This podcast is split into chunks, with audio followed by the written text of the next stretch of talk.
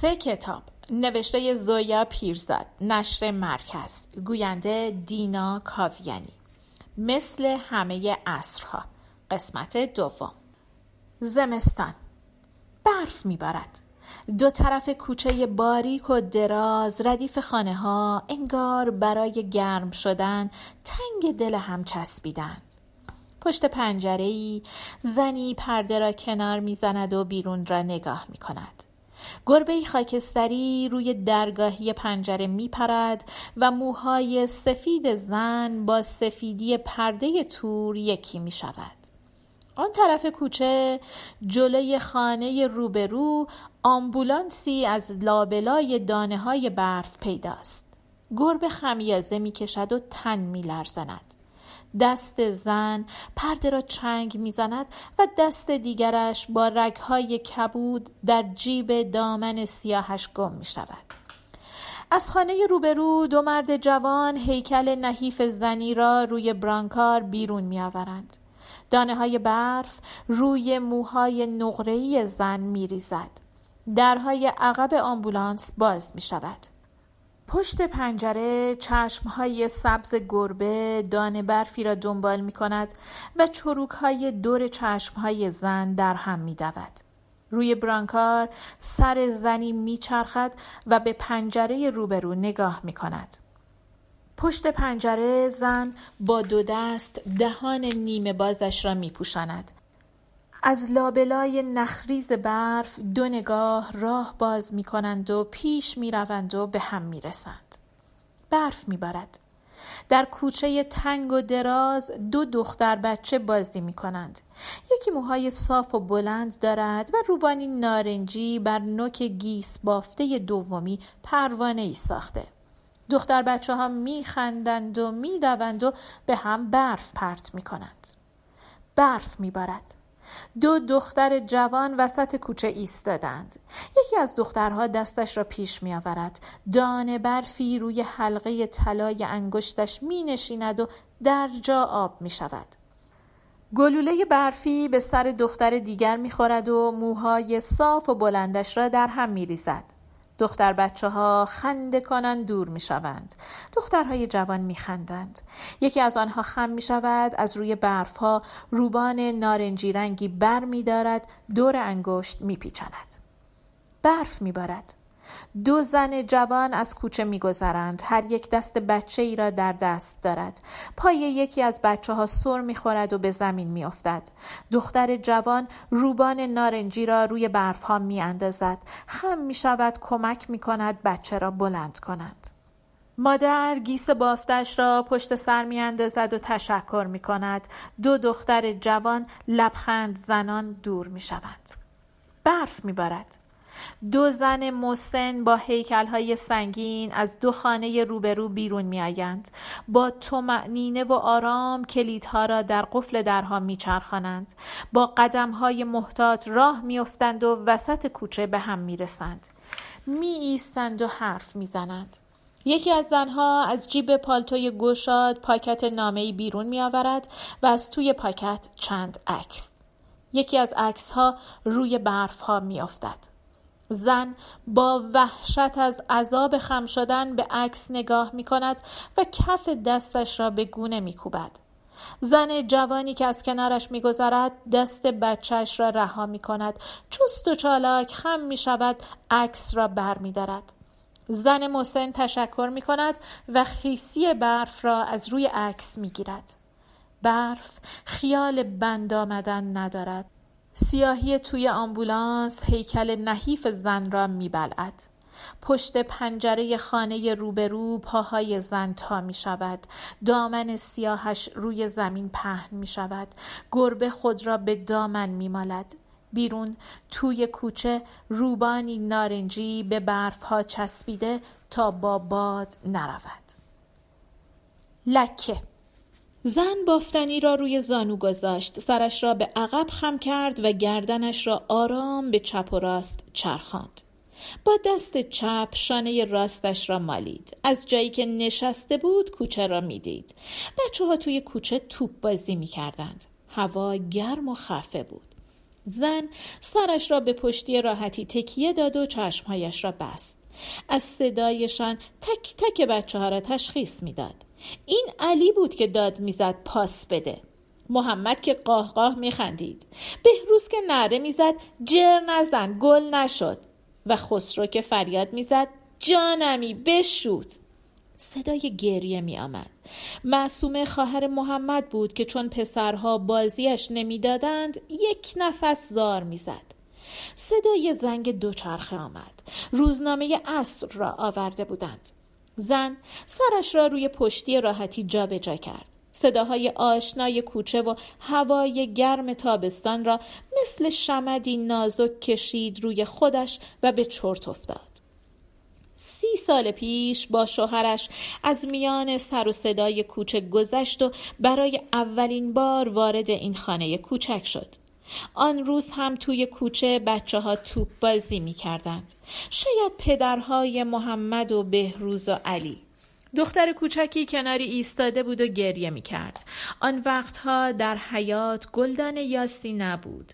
روی تاقچه اتاق هم مجسمه های کوچک چینی نبودند. همه اینها بعدها کم کم پیدایشان شد. اول یک گلدان یاس بعد دومی. اول یک مجسمه کوچک آهو بعد آهوی دیگر بعد فیل کوچکی که خورتومی به نازکی سوزن داشت و با گذشت سالها زن آرام آرام خانه کوچکش را با گلدانهای یاس و مجسمه ها و چیزهای دیگر پر کرد. کوچه با صداهای روز و سکوت شب مثل زرورقی نازک روی این مجموعه آشنا و معنوس را می پوشند. زندگیش مثل خطی صاف مثل کاموای بافتنی که الان دراز به دراز روی قالی افتاده بود سی سال بود به همین صورت ادامه داشت سی سال که همه سالهایش شبیه هم بود و همه ماههایش و همه روزهایش بی هیچ دگرگونی بی هیچ اتفاق. زن از این بابت گله نداشت از اتفاق واهمه داشت. با هر سرماخوردگی ساده خودش یا شوهرش پریشان می‌شد. نه از ترس بیماری که از تغییری که در برنامه زندگیش ایجاد می‌شد. دوست داشت دقیقا بداند هر روز و هر ساعت چه در پیش دارد. مدت ها طول می کشید تا با هر تغییر جدید خوب بگیرد. یک بار که قابلمه تازه خریده بود روزها گذشت و قابلمه تازه گوشه آشپزخانه ماند تا بالاخره زن خود را راضی کرد توی آن غذا بپزد و غذایی که توی قابلمه نوپخت به دهانش مزه نکرد. تنها اتفاق زندگیش ازدواجش بود. دوران قبل از آن را به زحمت به یاد می آورد خاطره محوی از پدر و مادرش داشت که هر دو سالها پیش از عروسیش مرده بودند. زندگی برایش از اولین روز ازدواجش شروع می شد ولی حالا حتی این روز را هم درست به یاد نداشت انگار در روز تولدش ازدواج کرده بود یا در روز ازدواجش متولد شده بود به ندرت به روزهای قبل از عروسی فکر می کرد. این کار برایش دشوار بود. انگار باید به چیزی فکر کند که وجود نداشت. انگار باید به زندگی آدمی دیگر فکر کند. وقتهایی که به عکسهای معدود گذشته چشم میدوخت خودش را نمی شناخت. دختر رنگ پریده عکس ها و زن جا افتاده که لمیده در گرمای هیکل چاقش به عکس ها نگاه می کرد با هم غریبه بودند و دختر حسی در ذهن زن بیدار نمی کرد. همانقدر که زندگی قبل از ازدواج برایش دور و محو و ناآشنا بود دوران بعد از آن را آسان و روشن به یاد می آورد. انگار که تمام سالهایش یک سال بود و تمام ماههای آن سال یک ماه و تمام روزهای آن ماه یک روز روزی که لحظه به لحظهش آشنا و صمیمی و معنوس بود صبحها که بیدار می شد قبل از هر کار رادیو را روشن می کرد.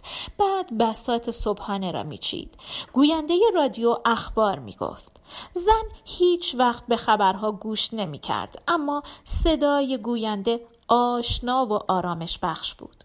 شوهرش که به اداره می‌رفت زن ظرفها را میشست بعد فنجانی چای برای خودش میریخت و فنجان به دست توی خانه راه میافتاد به اتاقها سر می‌کشید به حیات می‌رفت و چای مینوشید و در ذهن کارهای روزش را میشمرد بعد لباس می پوشید و بیرون می رفت و خرید می کرد.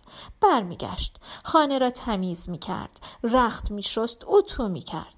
شوهرش برای نهار به خانه نمی آمد. زن بیشتر وقتها غذایی را که از شب پیش مانده بود می‌خورد. عصرها گاهی دیدن همسایه ها و آشناها می‌رفت. سریا که مادرش فوت کرده بود. مهین خانم که تازه بچه دار شده بود. بچه دار نشده بودند و زن از این بابت گله نداشت. شاید حتی راضی بود. تصور بودن موجودی زنده و جدید در خانه برایش دشوار بود. برای بچه باید قصه می‌خورد باید خوشحال می‌شد. دوست نداشت قصه بخورد یا خوشحال شود. بچه آرامش زندگی را برهم می‌زد و زن این آرامش را بیش از هر چیز دوست داشت. عصرها بعد از درست کردن شام روی راحتی بزرگ می نشست و به صداهای کوچه گوش می کرد. از کمی مانده به ساعت هفت کوچه را نگاه می کرد و منتظر برگشتن شوهرش می شد. خانهشان ته کوچه بود و از پنجره می‌شد تمام کوچه را تا جایی که به خیابان وصل می‌شد دید. ساعت هفت شب معمولا کوچه تاریک و ساکت و خلوت بود. فقط آن قسمت از خیابان که از پنجره دیده می‌شد همیشه روشن بود و از دور از جایی که زن نشسته بود نور تابلوهای نئون و چراغهای مغازه ها و ماشین ها در هم میدوید و مثل لکه نورانی بزرگی به نظر می آمد که هم همه خیابان تند و مداوم مثل حاله دورش میچرخید. زن این لکه را دوست نداشت زیاد که به آن خیره می‌شد لکه شکلهای عجیب و ترسناک به خودش می‌گرفت و هم همه گنگی در گوشهای زن میپیچید گاهی حس می کرد لکه نزدیک و نزدیکتر و بزرگ و بزرگتر می شود تا جایی که انگار می خواهد او را ببلعد و هم همه نامفهوم تبدیل به قهقه های وحشتناک می شد. اما زن مجبور بود به لکه نگاه کند. دیر یا زود نقطه تاریکی از آن جدا می شد و به سویش می آمد. هرچه نقطه پیشتر می آمد ترس زن کمتر می شد. نقطه کم کم بزرگتر می شد. تغییر شکل می‌داد و زن شوهرش را می دید که آرام آرام به طرف خانه می آید. این بهترین لحظه روزش بود لحظه ای که نقطه سیاه و کوچک مجموعه آشنا و معنوس دنیای کوچکش را کامل می کرد. دیگر از لکه بزرگ نور نمی ترسید. زن چشمهایش را باز کرد. هوا تاریک شده بود. از کوچه صدایی نمی آمد. به ساعت نگاه کرد. هفت شب بود. به خیابان نگاه کرد.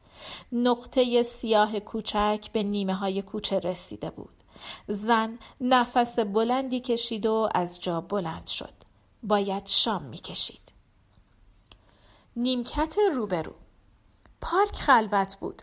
مرد جوان از راه پهنی که با سنگ ریزه فرش شده بود گذشت و به محوطه باز دایر شکلی رسید که وسطش حوزی کم عمق و بزرگ بود. دورتر از حوز چسبیده به شمشادهایی که محوته را دور می‌زدند چند نیمکت بود. روی یکی از نیمکت ها نشست نفس عمیقی کشید و به اطراف نگاه کرد. نیمکت های دور حوز خالی بود همه غیر از یکی. درست روبروی او آن طرف حوز بید مجنونی که کنار حوز رویده بود جلوی دید را می گرفت و نمیگذاشت کسی را که روی نیمکت روبرو نشسته بود ببیند. سرش را بلند کرد به آسمان نگاه کرد. آخرهای پاییز بود و هوا سرد و ابری. احتمال باران می‌رفت. به ساعتش نگاه کرد.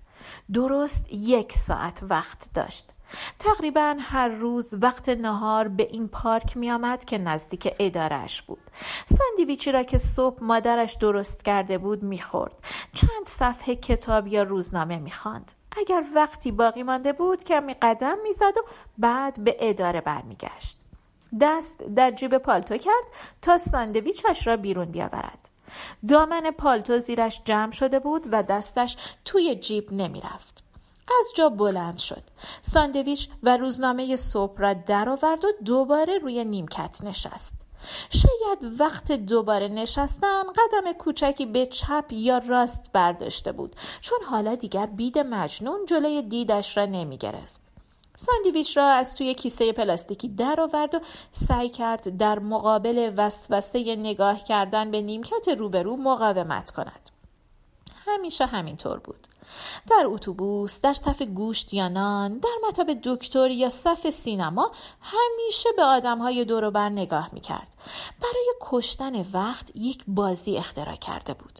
به آدم ها نگاه می‌کرد و از روی ظاهر و حرکات سعی می‌کرد خصوصیاتشان را حدس بزند. عصبی است. بی دست و پا و ترسوست. از خود راضی است. تازه به پول و پله رسیده. بعد زندگی روزمره هر کدام را در ذهن می و مجسم می کرد. قاطی اتفاقها و درگیر مسائلشان می شد. شادیهایشان خوشحالش می کرد و از بدبیاری ها و غمهایشان قصه می خورد. این کار که اوایل حکم بازی سرگرم کننده ای را داشت به مرور به صورت عادتی ناراحت کننده درآمد. حس کرد درگیری خیالی با زندگی های خیالی در زندگی و رفتار واقعی خودش اثر می‌گذارد. گاهی عصبی و غمگین می‌شد و بی جهت به مادرش پرخاش می‌کرد.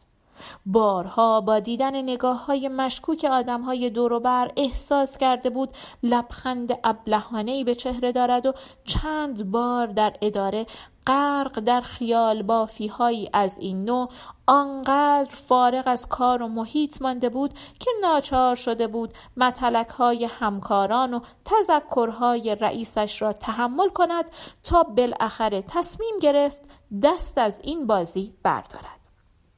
آماده خوردن شد. ساندویچ را تا جلوی صورتش بالا آورد. دهانش را باز کرد و گاز بزرگی زد. در این حالت آخرین جایی که در مسیر نگاهش قرار داشت نیمکت روبرو بود. روی نیمکت مردی نشسته بود. ناگهان از جویدن باز ماند. چند لحظه حتی پلک نزد.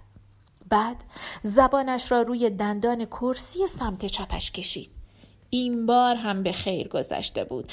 مادرش در درست کردن کوکو سبزی با سنگریزه مهارت داشت. با نوک زبان سنگریزه را پیدا کرد سرش را کمی خم کرد و تف کرد. فوری نگاهی به نیمکت روبرو رو انداخت. امیدوار بود مرد تف کردنش را ندیده باشد. مرد روی نیمکت یله داده بود. آسمان را نگاه می کرد و سیگار می کشید میان سال بود. با هیکلی نه چاق و نه لاغر. بافتنی زخیم یقه برگردانی پوشیده بود و رویش کت سربازی. مرد جوان گاز دیگری از ساندویچ زد و این بار با احتیاط بیشتر شروع به جویدن کرد. سعی داشت به نیمکت روبرو نگاه نکند اما انگار اختیار چشمهایش را نداشت. مرد نیمکت روبرو ته سیگارش را روی زمین انداخت و پاهایش را از هم باز کرد. کمی به جلو خم شد.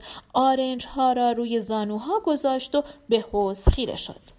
مرد جوان ساندویچش را تمام کرد و کیسه پلاستیکی را با دقت تا کرد و توی جیب گذاشت. مادرش عاشق کیسه های پلاستیکی بود. سیگاری آتش زد و باز چشمش به نیمکت روبرو افتاد. سعی کرد به چیز دیگری فکر کند. اما ذهنش سماجت می کرد مرد معقولی به نظر می رسد احتمالا کارمند است. حتما مثل من وقتهای نهار به پارک می آید ولی هیچ وقت اینجا ندیدمش. چقدر سیگار می کشد همین الان قبلی را خاموش کرد. انگار غمگین است. شاید اتفاقی برایش افتاده. با زنش دعوا کرده. در اداره با کسی حرفش شده. شاید هم اخراجش کردند. فکر اخراج از اداره به ذهنش چسبید. خود را جای آن مرد گذاشت. اگر اخراجش می‌کردند چه می‌کرد؟ حتی تصورش هم وحشتناک بود. قلبش از احساس همدردی برای مرد فشرده شد. فکر کرد حتما بچه دارد. دوتا سه تا؟ مدرسه می روند. خرج کتاب و دفتر و کفش و لباس و غذا. مرد بیچاره چه باید بکند؟ یاد مادر خودش افتاد. اگر اخراجش می‌کردند پیرزن از قصه مریض می‌شد. اجاره خانه را از کجا بیاورند؟ پس انداز کمی داشت. برای خرج چهار یا پنج ماه کافی بود. اما بعد؟ مرد نیمکت روبرو سیگار دیگری آتش زد. حتما خواسته اساس خانه را بفروشد. قبل از همه فرشی را که مسلما قسطی خریدند. زنش حتما گریه کرده التماس کرده که فرش را نفروشند. مردم چه می‌گفتند؟ زن رنگ پریده و غمگین به مغازه طلا فروشی رفته. با حسرت به گلوبندها و گوشواره ها و زنجیرهای توی ویترین نگاه کرده و چند النگو و یک انگشتری گذاشته روی پیشخان. دوباره یاد مادرش افتاد که فقط یک سینه‌ریز طلا داشت و یک انگشتری عقیق. خودش می‌گفت سینه‌ریز یاقوتم. اما سنگ های سینه‌ریز یاقوت نبود. می‌گفت سینه‌ریز یاقوتم را گذاشتم سر عقد بدهم به عروسم. انگشتری عقیق را مادرش از سفر کربلا آورده بود و برایش خیلی عزیز بود. مرد نیمکت روبرو صرفه کرد. حتما از صبح دنبال کار گشته و حالا خسته به پارک آمده. شاید نهار هم نخورده. کاش از ساندویچم تعارفش کرده بودم. اگر خودش را هم اخراج کنند باید دنبال کار بگردد. اما کدام کار با این همه بیکار که در شهر ریخته؟ مادرش نباید بفهمد که بیکار شده. باید هر روز سر ساعت همیشگی از خانه بیرون بیاید. دنبال پیدا کردن کار باشد و عصر وقت هر روز به خانه برگردد. باید داستانهایی از ماجراهای اداره بسازد و برای مادر بگوید. درست مثل سابق. اما اگر در خیابان به همسایه دوست یا آشنایی بر بخورد مرد نیمکت روبرو چند تا سنگریزه از روی زمین برداشت. به چه جرمی اخراجش کردند؟ شاید تخلف کرده. شاید با رئیسش بگو مگو کرده. شاید هم مازاد بر احتیاج بوده.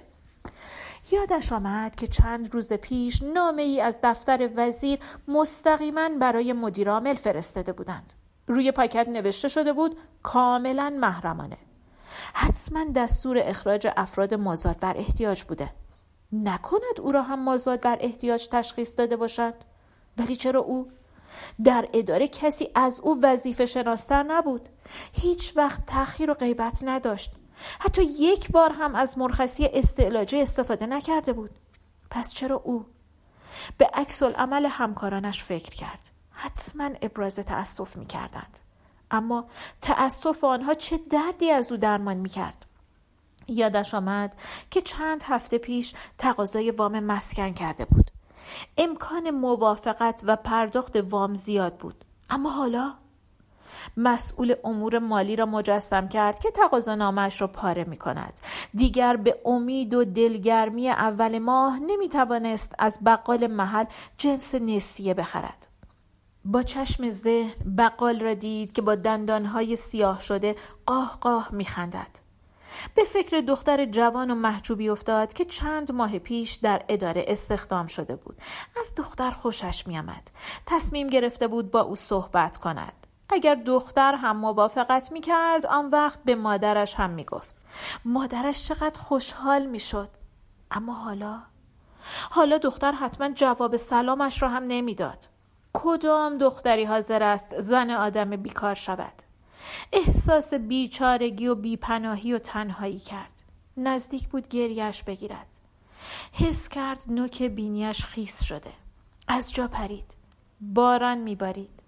شاخه های بید مجنون تکان می‌خورد و روی نیمکت روبرو هیچ کس نبود. پایان قسمت دوم.